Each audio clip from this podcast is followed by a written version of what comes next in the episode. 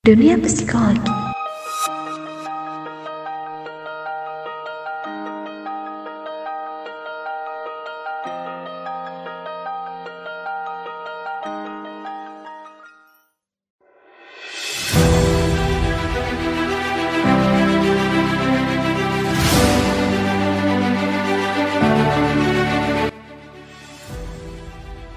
Halo Sobat Listeners, balik lagi dengan podcast kesayangan kita, yaitu podcast The Before Your Life. Dengan aku Vidi, dan aku Nina. yang akan mendengarkan segala keluh kesahmu dengan pikiran terbuka. Kali ini kami berdua balik lagi nih dengan topik overthinking episode 2, yaitu kemampuan mengendalikan pikiran.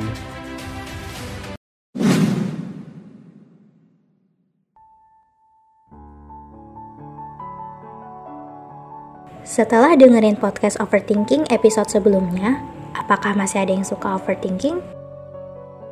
Buat kamu yang sedang overthinking dengan banyak masalah seperti pertemanan, keluarga, kisah asmara, ataupun nilai rapot yang kurang memuaskan, jangan terlalu dipikirkan ya. Yang terpenting, Sobat Tupi sudah melakukannya dengan sebaik mungkin. Aku yakin itu. Karena hasil tidak akan mengkhianati usaha dan doa. Kita semua memiliki suasana hati.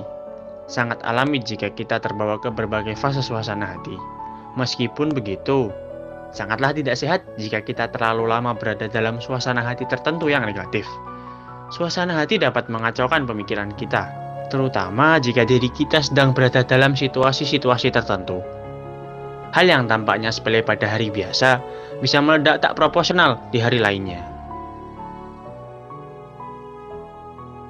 Kenapa kok itu bisa terjadi ya? Jawabannya karena kita tak otomatis lahir dengan kepedulian pada lingkungan sekitar. Kita disetting untuk selalu memikirkan diri sendiri. Bayangkan betapa mudahnya menjadi egois.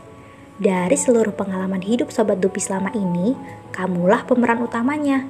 Duniamu ada di depanmu, atau di belakangmu, atau di kanan dan kirimu, atau di layar HP maupun laptopmu. Belum lagi perasaan dan pikiran orang lain harus disampaikan padamu melalui tulisan atau obrolan yang melelahkan. Sedangkan di sisi lainnya, perasaan dan pikiranmu sendiri terasa begitu mudah dimengerti, begitu alami, begitu penting, begitu benar. Sadarkah wahai kawan, bahwa semakin pandai kita, semakin besar resiko kita untuk terjebak dengan pemikiran-pemikiran egois. Kita akan mudah overthinking, over worrying, muncul dari kepala pertanyaan-pertanyaan. Nanti kalau aku begini bagaimana ya? Kalau aku begitu bagaimana? Sampai-sampai kita nggak sempat memperhatikan hal-hal di sekeliling kita. Kita nggak mampu mengontrol apa-apa yang terjadi di kepala kita. Padahal, kunci dari hidup bahagia adalah berusaha agar tak menjadi budak dari pikiran dan perasaan kita sendiri. Oh iya, tahukah kamu kalau ada bagian dari hidup orang dewasa yang tidak pernah dibicarakan orang-orang di surat kabar, berita di TV, di pidato kelulusan, di buku-buku motivasi, atau di mana pun. Bagian itu adalah rasa bosan, rasa frustasi, rasa marah karena diperlakukan kasar. Dan kalau kamu nggak punya kemampuan untuk mengontrol apa yang akan kamu pikirkan di kepalamu, perasaan-perasaan itu akan perlahan-lahan membunuhmu. Yang akan ada di kepalamu cuma betapa kamu capek dan lelah dengan hidup yang monoton ini. Betapa semua hal di dunia ini adalah tentang kamu.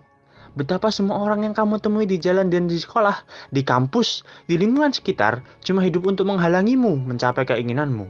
Mereka hanya bisa bicara sesukanya, mengkritik dan selalu mempertanyakan asumsi-asumsi yang kamu pegang.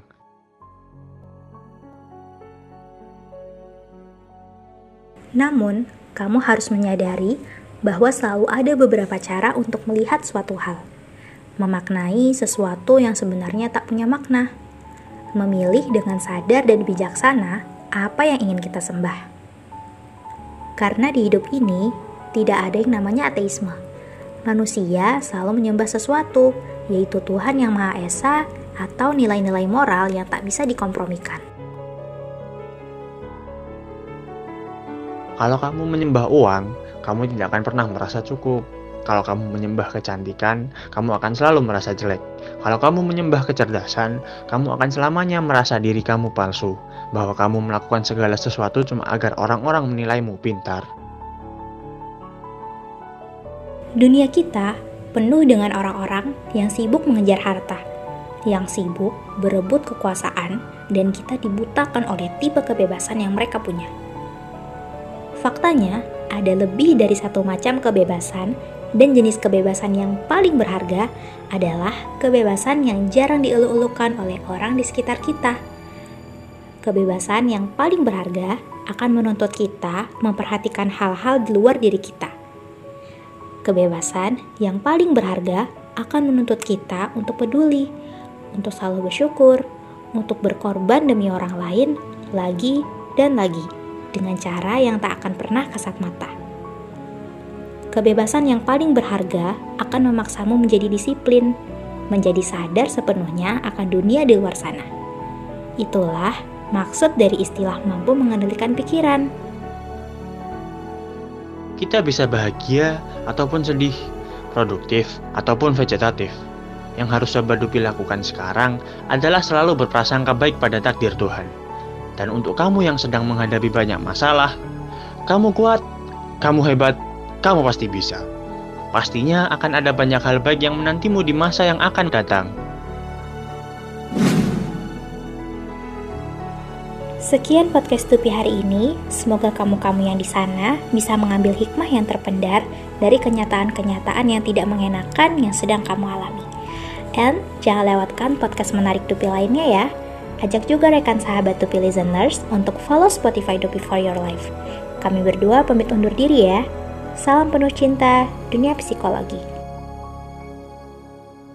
Dunia psikologi, satu dua telinga untuk berjuta-juta suara.